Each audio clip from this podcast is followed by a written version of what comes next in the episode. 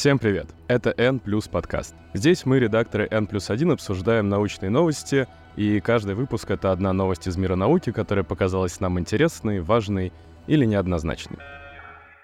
Меня зовут Слава Гоменюк, и я редактор N+1. Сегодня мы поговорим про то, что на МКС впервые вырастили мышиные эмбрионы, которые способны прикрепляться к стенке матки. Подробнее об этом мы, кстати, писали на нашем сайте. Сегодня вместе с профессором, заведующей лабораторией биофизики клетки Института медико-биологических проблем РАН Ирины Владимировны Огневой, поговорим о том, как это событие меняет наше представление о размножении в космосе. Добрый день, Ирина Владимировна. Здравствуйте. Японские ученые провели эксперимент. Они отправили на МКС эмбрионы мышиные, которые культивировали в течение 4 дней. Часть эмбрионов отправили на МКС, часть оставили на Земле и выращивали их, так сказать, в параллельных условиях, чтобы, собственно, изучить, как микрогравитация и радиация влияет на развитие эмбрионов. И в итоге получилось, что в космосе они смогли развиться до бластоцисты, важного этапа эмбрионального развития, на который, собственно, эмбрион может имплантироваться в матку и, соответственно, дальше развиваться, и чтобы из него смог дальше произойти полноценный организм. Ученые же уже давно занимаются вопросом размножения в космосе. Это же не первый эксперимент, который они проводят с эмбрионами в космосе. Что конкретно здесь важного произошло? Почему вокруг этого события так много разговоров и почему оно такое важное? Мне кажется, что все-таки гораздо более важными были на самом деле эксперименты, которые проводились еще в 80-е годы, когда запускали беременных крыс, самых крыс, причем во второй половине беременности, и в течение 10 практически дней эти крысы находились в условиях космического полета, и после этого у них родилось здоровое потомство. Это был такой большой очень эксперимент, который, собственно, был проведен в нашем институте совместно с нашими американскими коллегами. А что касается самых ранних стадий развития, они до сегодняшнего момента были в основном неудачными. В 90-е годы пытались наши американские партнеры вместе с коллегами из Израиля запускать двухклеточные эмбрионы, но ни один из них не выжил. С чем это было связано, сложно сказать. Скорее всего, это было связано с неоптимальными условиями, в которых эти эмбрионы культивировались. И надо понимать, что все-таки в 90-е годы было довольно мало экспериментальных данных, и все технологии, которые сегодня, в общем, уже практически рутинные, да, вспомогательные репродуктивные технологии, в общем, встречаются, едва ли не на каждом углу. Тогда этого не было, и, вероятно, поэтому эти эмбрионы не развились. Дальше весь интерес к такой тематике, он был несколько отставлен, и это связано, в общем-то, с тем, что любые исследования в этой области, они имеют в первую очередь фундаментальный характер. То есть мы увеличивали длительность полетов, мы делаем регулярно годовые полеты, и в приоритете всегда здоровье астронавтов, космонавтов, то есть здоровье человека. Такого рода исследования не имеют практического выхода, что называется, в ближайшей перспективе. Поэтому им было уделено не очень много внимания. Но когда уже все космические агентства стали говорить об освоении дальнего космоса, освоении других тел Солнечной системы, и речь зашла о том, что мы должны будем каким-то образом поддерживать вид и, возможно, поддерживать его в других условиях, физически, в первую очередь при другой гравитации, или, возможно, сразу после очень длительных космических полетов, то интерес к этой теме, он возобновился у нас, возобновился у наших партнеров за рубежом. А на самом деле достаточно незамеченная прошла публикация 2020 года, которую сделали китайские коллеги, когда они также культивировали эмбрионы и получили очень неплохие данные. Они тоже получили эмбрионы на стадии бластоциста, но в связи с, опять же, технологическими задержками на момент запуска это были не двухклеточные эмбрионы, а они были несколько более развитыми, то есть, скорее всего, порядка 4-8 клеток, что, в общем, достаточно естественно, поскольку загрузка таких срочных грузов на ракету перед запуском, она происходит в определенные сроки. Это нельзя маршрутку. Все сели, поехали. То есть, поэтому, конечно же, эмбрион продолжает жить, он, естественно, развивается. Чем очень интересна вот эта работа японских авторов? Тем, что за пару лет до этого они разработали некое оборудование, причем такое достаточно емкое, и они его оттестировали. Оборудование, которое позволяет не специалистом, то есть астронавтом, работать с эмбрионами. Это не самая тривиальная задача, и поэтому очень важно было иметь такое оборудование. Более того, это оборудование, что очень важно, позволяет витрифицировать эмбрионы, то есть оно позволяет их как бы замораживать. Это технология, которая, соответственно, позволяет зафиксировать эмбрион на определенной стадии, а дальше инициировать его заново к развитию. И поэтому те эмбрионы, которых запускали, собственно, японские коллеги, они находились на стадии 2 клеток. То есть 2-клеточные эмбрионы были витрифицированы, отправлены на орбиту. На орбите они были инициированы к дальнейшему развитию, докультивированы до стадии бластоциста. То есть это та стадия, на которой обычно и в земной медицине, допустим, происходит чаще всего перенос эмбриона в матку и дальнейшее его развитие. Далее они, эти эмбрионы на стадии бластоциста, витрифицировали заново. Собственно, также, опять же, происходит, когда, допустим, в вспомогательных репродуктивных технологиях часть эмбрионов оставляют для последующих переносов, их как бы условно замораживают. И вот то же самое сделали японские коллеги, японские астронавты. И эти эмбрионы они вернули на Землю, и на Земле уже смогли исследовать их полностью. Есть несколько моментов, которые вызывают интересные вопросы к этому исследованию. Тем не менее, это, в общем, безусловно, конечно, прорыв. Возможность докультивировать эмбриона до стадии имплантации показана впервые в условиях космического полета. Пожалуй, может быть, единственным моментом, который вот не позволяет стоя пока аплодировать, а просто сдержанно аплодировать, это то, что эмбрионы были 2-клеточные. Дело в том, что самым тонким местом в раннем развитии млекопитающих является переключение с материнского контроля на зиготический, то есть когда развивающийся зародыш использует не все то, что было накоплено в материнской клетке, в ацете, а когда он уже начинает синтезировать свои собственные белки. Вот такое переключение у эмбрионов человека происходит обычно на стадии 4-8 клеток. А у эмбрионов мыши это происходит раньше. Это происходит на стадии как раз 2-клеточного зародыша. И поэтому вот это первое деление дробления как раз является ключевым в доимплантационном развитии эмбрионов мыши. И вот по понятным, собственно, причинам, конечно, но тем не менее в этой работе вот это переключение произошло еще на Земле. То есть они витрифицировали уже эмбрионов, которые включили свой собственный контроль. Ну, то есть важно то, что они это изучили, то, что они исследовали, как повлияла микрогравитация на формирование бластоциста и радиация. Они об этом как раз говорят, что радиация как раз даже больше повлияла, нежели микрогравитация. Но, с другой стороны, важнее, возможно, то, что они вот придумали вот этот метод, как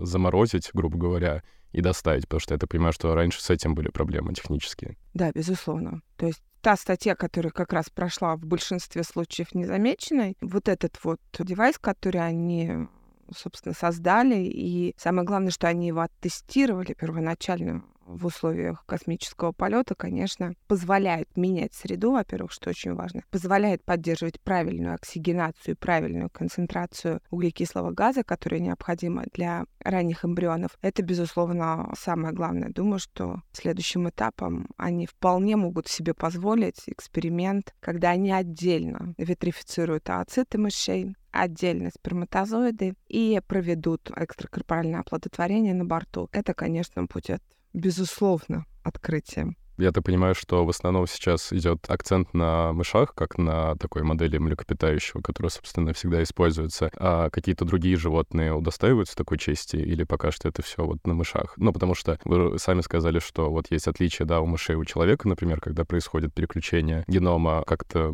еще другие, может быть, животные нам больше к нам подходят, лучше нас смоделируют, скажем так, в космосе. Или пока мыши остаются самыми верными нашими товарищами по космосу? На самом деле мыши, безусловно, остаются и по целому ряду причин. Использование каких-либо других видов в этом смысле не вполне целесообразно. Там, допустим, использование свиней, которые, да, являются таким достаточно стандартным объектом там для трансплантологов. И как раз их половые клетки могли бы быть более удачным объектом. Однако есть определенные сложности в работе с ацетами тех же свиней, которые в чем-то схожи, но в чем-то имеют большие различия. Там, в частности, в составе оболочки яйцеклетки, которые не позволяют проводить такое количество исследований. Ну и кроме того, мыши все-таки очень хорошо изученная модель. Очень важно, что мыши линейные.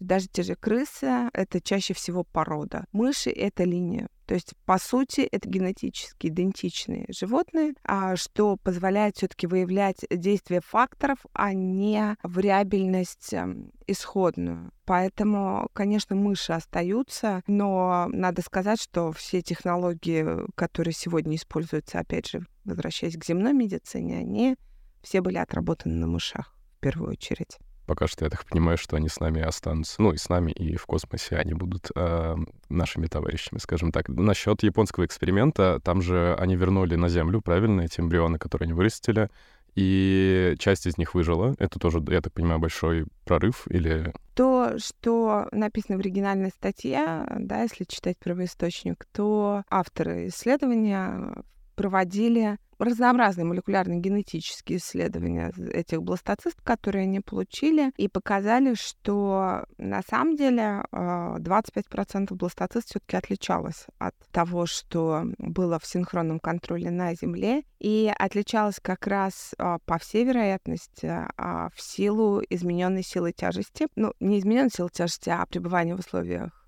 невесомости, поскольку у них... имела место повышенная экспрессия гена, который отвечает за поддержание так называемой стволовости. То есть часть клеток имела больший потенциал к развитию в разные органы, нежели у тех, которые оставались на Земле. Авторы ничего не пишут о том, что дальше произошло с этими бластоцистами. Исходя из материалов статьи, следует, что они все были использованы для разного рода исследований. Однако было бы исключительно интересно попробовать имплантировать эти бластоцисты, ну, псевдобеременным самкам, допустим, чтобы получить потомство. Не сообщают они об этом, но эта группа в целом исследователей, она довольно давно занимается этой проблематикой, наверное, одна из самых сильных групп в мире. Если мне память не изменяет, в 2009 году у них вышла статья о сперматозоидах мышей. Этими сперматозоидами, которые они инкубировали в условиях невесомости, также на МКС в течение 9 месяцев, они как раз-таки оплодотворяли яйцеклетки мышей в условиях Земли и получали потомство. Так что я думаю, что в планах этой группы, безусловно, не единичный эксперимент, и, вероятно, их следующая публикация будет о том, что они получили здоровое потомство из бластоцистов, выращенных в космосе. Но, опять же, они изучали именно, как влияет микрогравитация и вот радиация. И насчет радиации они, ну, как я помню, они вроде как-то больше на нее возлагали каких-то, ну, так скажем, больше ее в чем-то обвиняли в различных каких-то генетических изменениях в этой бластоцисте. Вот, действительно, там она так сильно повлияла, или все-таки микрогравитация оказалась как-то важнее в этом всем? Или это все какая-то общая история? Это, безусловно, общая история, как это вот часто бывает в медицине, сочетанное действие. Безусловно, общая история принята. В целом, конечно, радиация является всегда очень сильным модулятором генетической структуры, в том смысле, что ее потенциал к вызову мутации гораздо выше, нежели в микрогравитации. Это очевидно. Тем не менее, в данном случае, опять же, это сочетанное действие, и сказать, вклад чего был больше, исходя из тех результатов, которые авторы представили, мы не можем. Если бы они представили в синхронном контроле действие радиации такого же спектра и такой же дозы на бластоцисты, которые они вырастили в синхронном контроле, было бы несколько больше оснований говорить о вкладе радиации. Тем не менее, этих результатов пока не опубликовано, поэтому все-таки кажется, что это сочетанное действие. Тем не менее, надо сказать, что та радиация, которую они имели, она, в общем, не выходит за рамки каких-то норм принятых, поскольку, опять же, да, бластоцисты инкубировались на МКС, летали на кораблях «Дрэгон», и поэтому все дозы, в общем-то, известны, и они не являются критичными и мутагенными.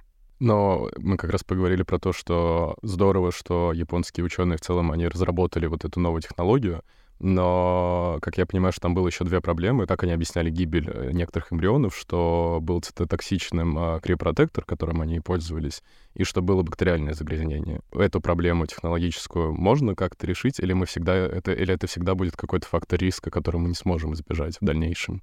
Надо сказать, что проблему, безусловно, можно решить, да, путем увеличения контроля над стерильностью работы, некоторого изменения состава криопротектора. Надо сказать, что на Земле вероятность этого также не нулевая. Точно так же может возникнуть и бактериальное загрязнение. Это не фактор, который связан с космическим полетом. Это просто фактор, который связан с работой с такого рода биообъектами.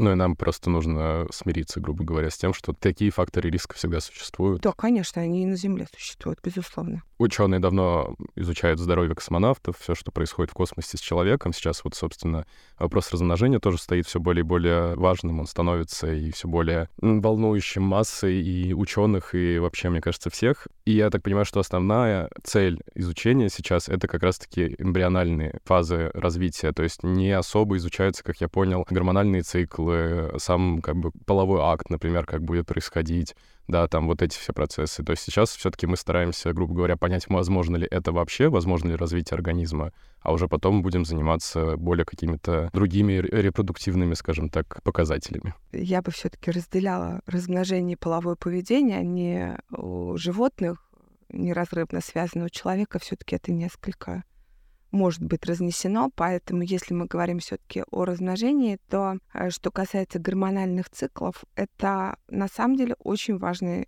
аспект. Мы почти ничего не знаем о том, как созревают женские половые клетки в условиях невесомости. Соответственно, когда мы имеем эмбрион, который мы отправляем в космос, мы имеем эмбрион, полученный фактически уже из условно здоровой яйцеклетки и такого же сперматозоида. Если мы говорим о поддержании вида и о развитии технологий для освоения дальнего космоса, в том смысле, чтобы люди после этого освоения были способны продолжать свой вид, то исследование как раз отдельно женских половых клеток, мужских половых клеток, может быть, мужских несколько в меньшей степени с учетом скорости их обновления, имеют, конечно, огромное значение. Сегодня у нас в институте проводится целый ряд там экспериментов, связанных как раз с исследованиями женской репродуктивной системы, в первую очередь в условиях моделирующих эффекты невесомости на Земле, это сухая иммерсия. И мы видим довольно большое количество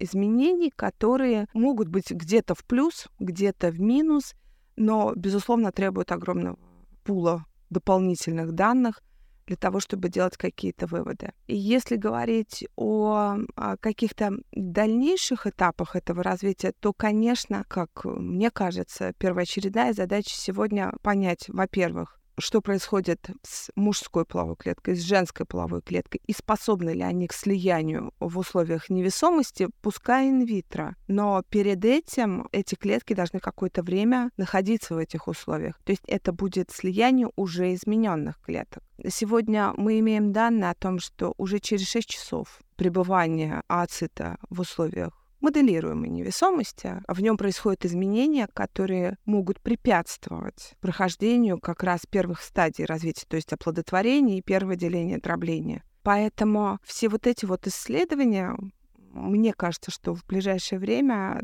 могут стать такими приоритетными с фундаментальной точки зрения. А что касается исследований вот эмбрионов, здесь очень интересный момент заключается в том, что на самом деле довольно много животных уже побывали в условиях космического полета, и, например, нельзя не упомянуть дрозофилу, которая способна к поддержанию нескольких поколений в условиях космического полета. Тем не менее, даже у дрозофилы происходят изменения в половых клетках, и плодовитость популяции меняется в условиях космического полета. Но что интересно, что несмотря на все вот эти изменения, которые имеют место в раннем развитии, появляются здоровые эмбрионы. И эти здоровые эмбрионы способны, собственно, в дальнейшем вырастать в здоровых взрослых особей. То есть во время вот этих вот ранних стадий развития активируется механизм пластичности, который собственно, поддерживает такой вот гомеостаз, да, в кавычках, конечно, вида, и в целом позволяет нивелировать вот эти негативные изменения, которые возникают в одиночных клетках в условиях невесомости. Почему это важно? Если мы поймем, как этот механизм активируется в эмбрионах, это даст возможность предложить какие-то новые, принципиально новые протективные средства для человека при освоении дальнего космоса, при более длительных полетах, может быть, как-то упростить вот эти задачи. То есть это задачи, которые делятся на две. Они обе вроде как бы фундаментальные, но вот именно исследование эмбрионов может быть важно с точки зрения разработки новых средств, а исследование половых клеток и прям буквально первых 3 делений может быть важным как раз с точки зрения поддержания вида и поддержания в целом жизни в других физических условиях. То есть сейчас все исследования эмбриональные, космические, они так или иначе нацелены на то, чтобы мы понимали, что происходит буквально чуть ли не поминутно, ежечасно с эмбрионом, чтобы мы в каждый момент понимали, ну, что мы, возможно, можем с этим сделать, чтобы в этих условиях сохранить эмбрион и дать им жить. По большому счету, да, надо сказать, не так много групп в мире этим занимаются, там 2 группы в Японии, полторы группы в России, 1 группа в Соединенных Штатах, ну, в общем, довольно мало, но интерес возрастает, и да, у всех фокус исследований примерно направлен на одно и то же, но, допустим, у нас он больше смещен к таким более фундаментальным задачам, это к половым клеткам и самым ранним зародышам, то есть зиготы, 2-клеточные, 4-клеточные зародыши. А, допустим, вот у японской команды он больше смещен в сторону бластоциста и так далее. Но да, буквально поминутно. Вот вы сказали, что у вас в институте есть какие-то моделируемые условия космоса. Расскажите вкратце. Ну, наш институт в целом, да, это ведущий институт в области космической биологии в России и медицины космической также. Поэтому для разных объектов исследований у нас есть разные приспособления. Там, допустим, для клеток и насекомых у нас есть машина случайного позиционирования, которая позволяет симулировать невесомость на Земле, то есть она вращается в 3 взаимно перпендикулярных направлениях, таким образом, что пребывание объекта в поле силы тяжести, то есть суперпозиция действующих на объект векторов, она, соответственно, равна нулю, но в среднем, безусловно, за какой-то временной промежуток, например, 15 секунд. Опять же, в нашем институте была вообще развита Евгением Александровичем Ильяным модель, которая используется для грызунов, она используется во всем мире. Это модель антиортостатического вывешивания Ильина-Новикова. Когда грызунов подвешивают за хвост, при этом передние конечности у них могут касаться земли, они свободно перемещаются, едят, практически не испытывают никакого стресса при этом, что подтверждено данными измерений кортизола, но при этом таким образом достигается разгрузка задних конечностей, перераспределение жидкостей в краниальном направлении, которое имеет место в условиях космического полета. И эта модель является общепринятой для моделирования эффектов пребывания в космическом полете для костной, мышечной системы, частично сердечно-сосудистой, частично репродуктивной, особенно у самок. Есть 2 модели, которые используются во всем мире. Одна модель — это антиортостатическая гипокинезия, когда человек находится в лежачем положении, в несколько опущенным вниз головным концом, да, там примерно 6 градусов. Она также широко применяется в институте. И модель, так называемая сухая иммерсия. Модель также была развита в нашем институте. Козловская Инесса Бенедиктовна и ее ученики продолжают дело учителя. Модель, когда человек пребывает в условиях иммерсии, то есть он находится в ванне, заполненной жидкостью, покрытой определенной тканью для того, чтобы избежать контакта кожи с водой, соответственно, но при этом он полностью погружен в воду. И таким образом сила Архимеда уравновешивает действие силы тяжести. Модель широко используется для практически всех систем организма, но надо сказать, что до 2020 года она использовалась в основном для мужчин-добровольцев. Ну, не в основном, а только для мужчин-добровольцев. В 2020 году была проведена первая женская иммерсия, первая в мире женская иммерсия. И вот в 2022-2023 годах, буквально недавно, закончилась вторая женская иммерсия, уже 5-суточная. Надо сказать, что наши французские коллеги также проводят иммерсию, тоже женскую они провели, и вот буквально только что тоже опубликовали свои результаты. Тем не менее, модель, наверное, для целого ряда систем является более предпочтительной. Она ближе и ближе по срокам соотносится с космическим полетом. Ну, то есть там, условно, ранние полеты, они были достаточно короткими, и все те изменения, там, допустим, в мышечной системе, которые наблюдались в этих вот коротких полетах, они в те же сроки, эти аналогичные изменения, ну, практически в те же сроки возникают в условиях сухой иммерсии. Допустим, для гипокинезии нужно значительно более длительное время, потому что все-таки опора там присутствует. Так что широкий спектр моделей, в общем, позволяет проводить исследования для любых организмов. Круто. Это правда круто. Но я так понимаю, что модели сильно помогают изучать все эти процессы, да, потому что, ну, в космос же не налетаешься, это же не выйти и там что-то проверить сразу же. То есть это сложно всегда, это такой довольно длительный процесс подготовки и всего остального. Но и вот эти модели все, они все-таки, насколько они помогают в этих исследованиях? Понятное дело, что мы же исследуем космос, и там без космоса не получится, это понятно. Но вот насколько... Безусловно, любая модель должна быть верифицирована в космическом полете. И все эти модели верифицированы в той или иной степени. Но сегодня, действительно, когда довольно сложно организуются космические эксперименты, большинство идей проверяется как раз и основной пул результатов, и исследование самых тонких механизмов и действия конкретного каждого фактора. Вот тут перегрузки, вот тут невесомость, вот тут снова перегрузки. Безусловно, проводятся в модельных экспериментах. Космический полет становится, знаете, такой вот вишенкой на торте, когда все те результаты, которые ты получаешь в условиях Земли, ты проверяешь в условиях космического полета. Сейчас для биологических исследований нет, конечно, к сожалению, больших возможностей на российском сегменте, но мы стараемся. И мухи, и вот сейчас эксперимент перепел на борту МКС проходит с перепелиными яйцами, проводится вот прям вот в этот момент. Ну и, конечно, в России есть такая уникальная возможность — это биоспутники. Ни у кого такой нет, и поэтому мы вот очень ждем наш биоспутник Бион М №2 на следующий год, летом, в котором будет 75 мышей, много-много мух, микроорганизмы, которые будут экспонированы в условиях космического полета, 30 суток на орбите, на которой будет летать наша следующая орбитальная станция. Ну, то есть это просто спутник с таким маленьким зоопарком, скажем так, и мы за ним следим и смотрим, что с ними происходит, собственно. Они потом возвращаются, да, и мы их исследуем. Это важно, что они возвращаются, поэтому... Я думаю, что да, но там пока про размножение не будет ничего. Пока не будет, но... Все впереди. Наверняка. Мы надеемся. А что, собственно, дальше? Чего мы ожидаем в плане того, что даже после вот этого японского открытия, да, вот вы сказали, что, скорее всего, следующий у них этап будут то, что они либо отправят уже сперматозоид с яйцеклеткой и будут оплодотворять яйцеклетку сперматозоидом на МКС, и, скорее всего, смогут из этого потом получить организм, да, там, не знаю, либо имплантировать в матку мыши, ну, в общем, там, наверное, разные есть варианты. Скоро ли ждать человеческих, так сказать, историй в этом всем? Или на нашем веку вряд ли? Что касается наших японских коллег, я бы все-таки, наверное, предположила, что сначала они попробуют повторить все то же самое, двухклеточные зародыши, и имплантировать их на Земле. Возможно, следующим этапом они попробуют сделать оплодотворение, но я думаю, что мы, может быть, не в условиях космического полета, а при моделировании на Земле сделаем это несколько раньше. Так с осторожным оптимизмом можно об этом говорить. Я думаю, что следующим этапом будет нивелирование всех тех изменений и попытки нивелировать все те изменения, которые, тем не менее, в бластоцистах есть.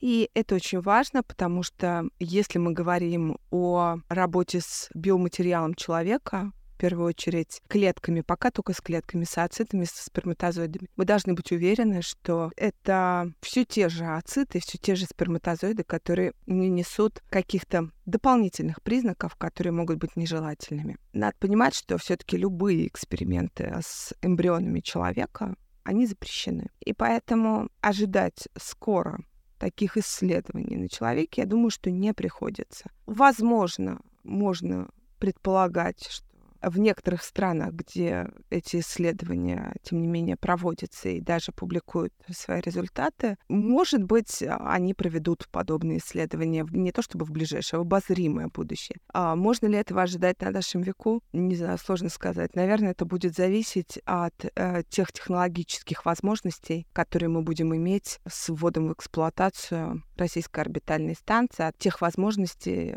для исследований на пока что мышах. Тогда эти прогнозы станут более оправданными, а не фантастическими. Ну, а есть какая-то точка отсечения, грубо говоря, в исследованиях на мышах, то есть после которой мы поймем, что, ну, можно переходить, там, не знаю, к экспериментам с человеческими клетками, или пока мы, вот, нам бы хотя бы просто изучить в целом, что там происходит, а дальше уже смотреть? Вы знаете, наверное, сейчас нам бы хотя бы просто изучить в целом, но точка, она очевидна, как только, условно, 90% зародышей, ну, там, для человека, да, эффективности сейчас около 45%, если мы посмотрим, да, в те клинические рекомендации, которые сегодня пользуются в наземной медицине. Соответственно, как только мы будем уверены, что мы получаем полностью здоровое потомство мышей, скажем так, не отличающееся от того, что мы получаем в земных условиях, наверное, начиная с этого момента, мы сможем себе позволить начать думать о том, чтобы экспериментировать с клетками человека, но еще не с эмбрионами. И только, может быть, после этого, когда назреет такая насущная необходимость, связанная с поддержанием вида, когда все человечество переселится на Марс, тогда, наверное, вот тогда мы точно начнем это делать.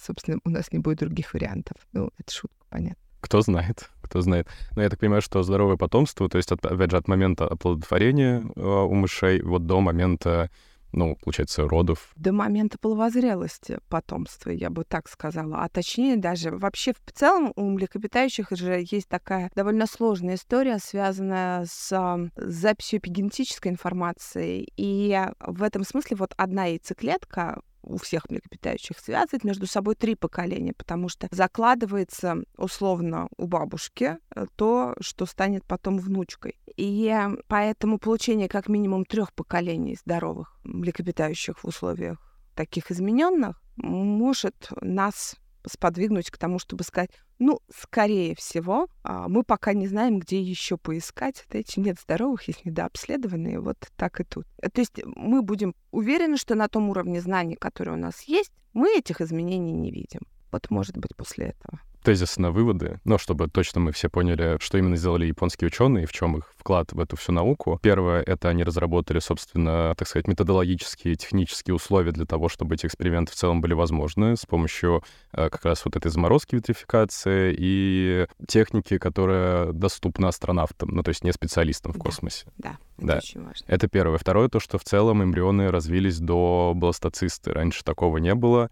И, опять же, бластоцисты, почему это важно? Потому что уже может эмбрион имплантироваться в матку и развиваться дальше. И, собственно, они, ну, насколько смогли, изучили влияние, опять же, ну, радиации и микрогравитации. Просто, ну, пришли, так скажем, к выводу, что оно повлияло, но пока сложно сказать, насколько и что, и именно как, но точно есть какое-то влияние. Да, есть, но, тем не менее, все-таки они постулируют, что у 75% этих бластоцист морфологически все более-менее нормально. Поэтому, конечно, это, безусловно, очень большое достижение. Ну и, скорее всего, их следующий, опять же, шаг будет, ну, наверное... Имплантация, конечно. Но на Земле пока что. Я думаю, что да. Ага. Ну, а это будет тоже таким большим прорывом, я так думаю. Да. Да, наверняка. Хотя ничто им не мешает попробовать и в космосе это сделать, поскольку они работают в честном сотрудничестве с американскими коллегами, у которых вовсю идет большое количество экспериментов на мышах, на МКС, поэтому это не так сложно, как кажется на первый взгляд. Будем ждать. Супер. Спасибо большое за беседу. До свидания. Вам спасибо. До свидания. Это был N+ подкаст. Нас можно найти на всех платформах, где вы привыкли слушать подкасты, так что подписывайтесь. А еще новые выпуски можно найти на нашем сайте.